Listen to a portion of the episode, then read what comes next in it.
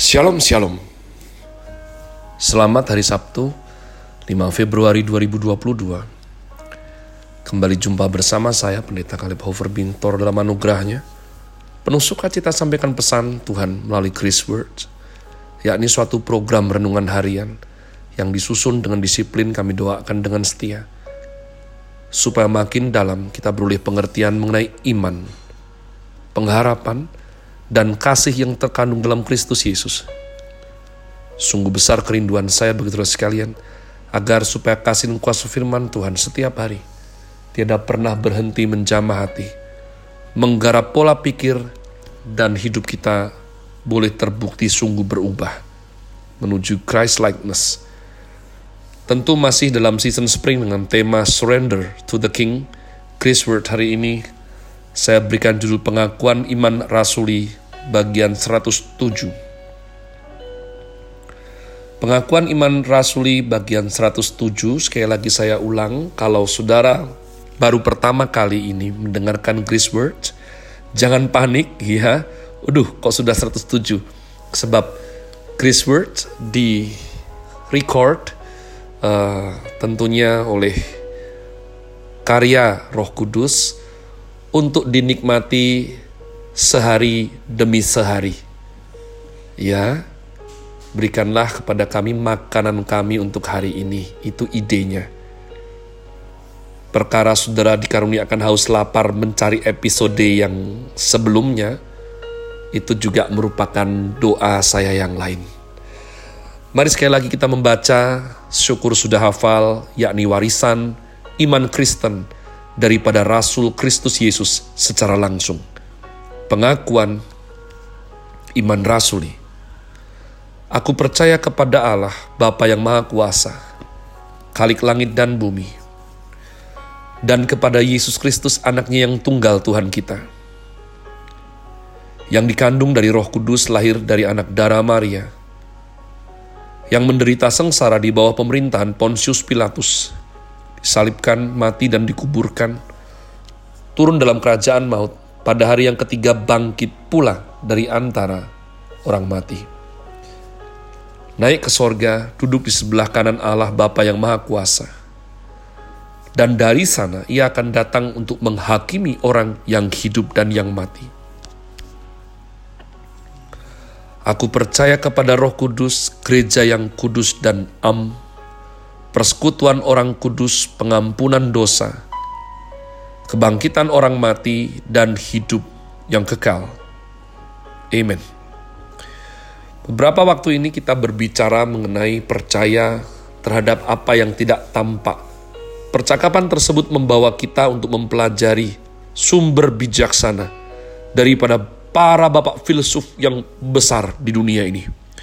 Sehingga kemarin sudah kita bahas bagaimana seluruh kebudayaan timur berjalan menurut garis besar Mencius dan Aristoteles menjadi penentu arah bagi kebudayaan barat.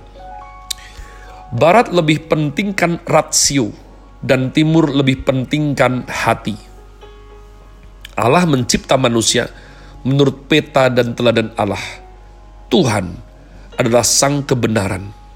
Maka Tuhan adalah rasio yang paling pokok dan sumber segala sumber. Satu, Allah adalah kebenaran.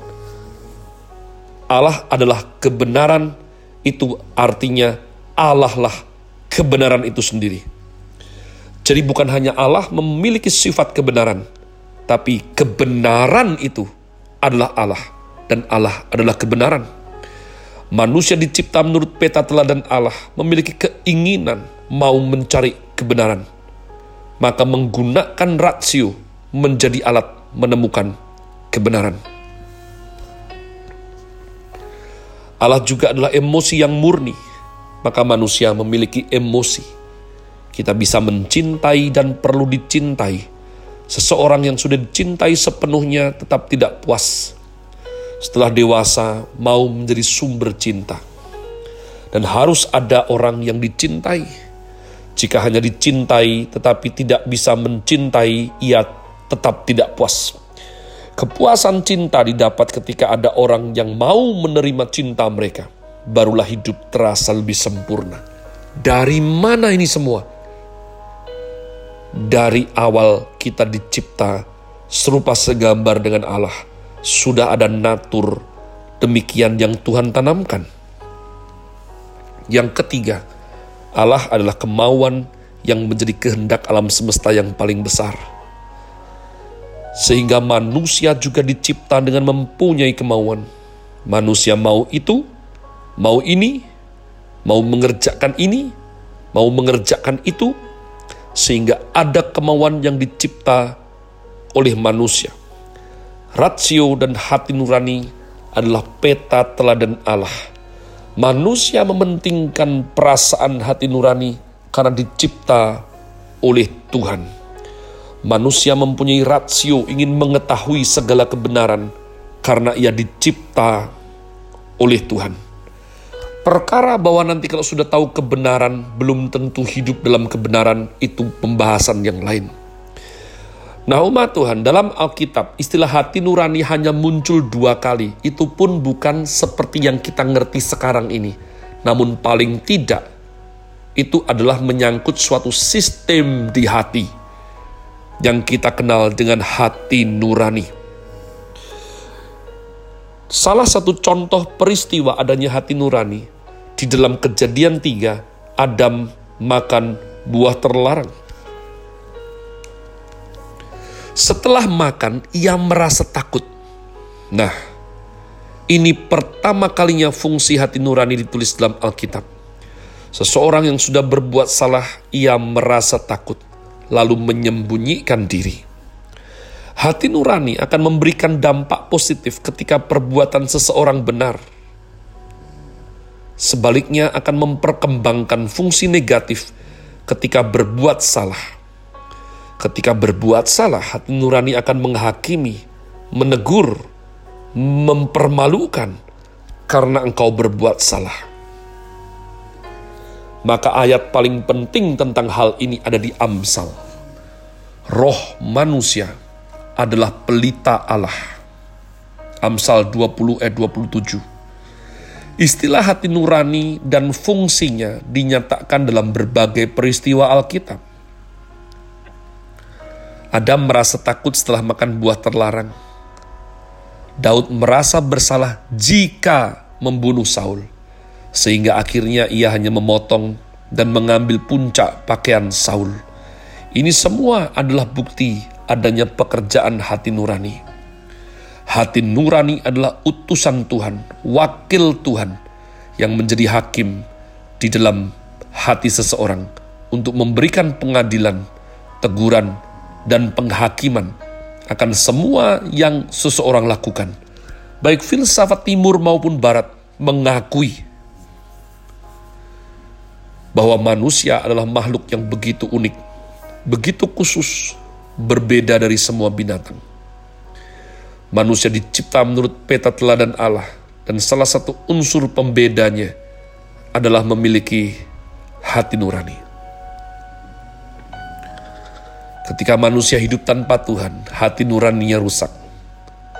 Bebas secara liar. Menggunakan semua kelakuan dan kemauan tanpa arahan Tuhan. Maka, maka kita yang percaya-percaya, Tuhan menurunkan Roh Kudus untuk mendampingi, memberikan penghiburan, menasehati, dan memberikan pengarahan kepada manusia. Di dalam pengakuan iman rasuli, pengakuan aku percaya kepada Roh Kudus adalah pengakuan yang sangat penting dan indah. Tuhan Allah memberikan rohnya untuk menjadi penolong bagi manusia. Kita bersyukur kepada Tuhan yang memberikan rohnya sendiri untuk menolong kita dan memberikan kekuatan yang baru. Inilah Parakletos. Inilah Dunamos, roh penolong, roh penasehat, roh penghibur dari Tuhan Yesus Kristus. Tuhan berkata, aku pergi dan akan mengirimkan roh penghibur kepadamu. Roh Kudus diturunkan kepada manusia, menjadi pendamping manusia yang paling, paling, paling berkuasa. Parakletos dari kata para yang artinya di samping atau mendampingi. Roh yang mendampingi kita bukanlah roh yang lemah, yang bodoh, yang tidak berkuasa. No. Roh yang mendampingi kita adalah Allah itu sendiri.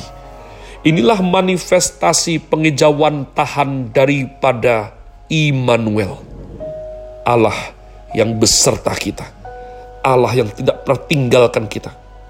Roh Kudus dari atas memberikan urapan, dari samping memberikan perlindungan, dari dalam menjadi penghibur yang kuat, dari depan menjadi pimpinan, dari belakang mengiring, mengawal, dan melindungi. Allah yang berada di tahta tertinggi di sorga mengirim anaknya masuk dalam sejarah untuk mati bagi Anda dan saya, bangkit bagi Anda dan saya. Setelah itu, mengirimkan Roh Kudus sebagai utusan terbesar untuk mengelilingi, mendampingi, mendahului, membelakangi, menghibur. Kalau engkau sadar kasih karunia ini, kita sangat, sangat diberkati karena anugerah yang sedemikian besar, yakni Roh Allah sendiri turun ke dunia, menyertai hidupmu dan hidupku. Saya berdoa engkau betul-betul mengerti, memahami, dan hidup dalam iman. Aku percaya akan Roh Kudus. Have a nice day. Tuhan Yesus memberkati saudara sekalian. Sola Gratia.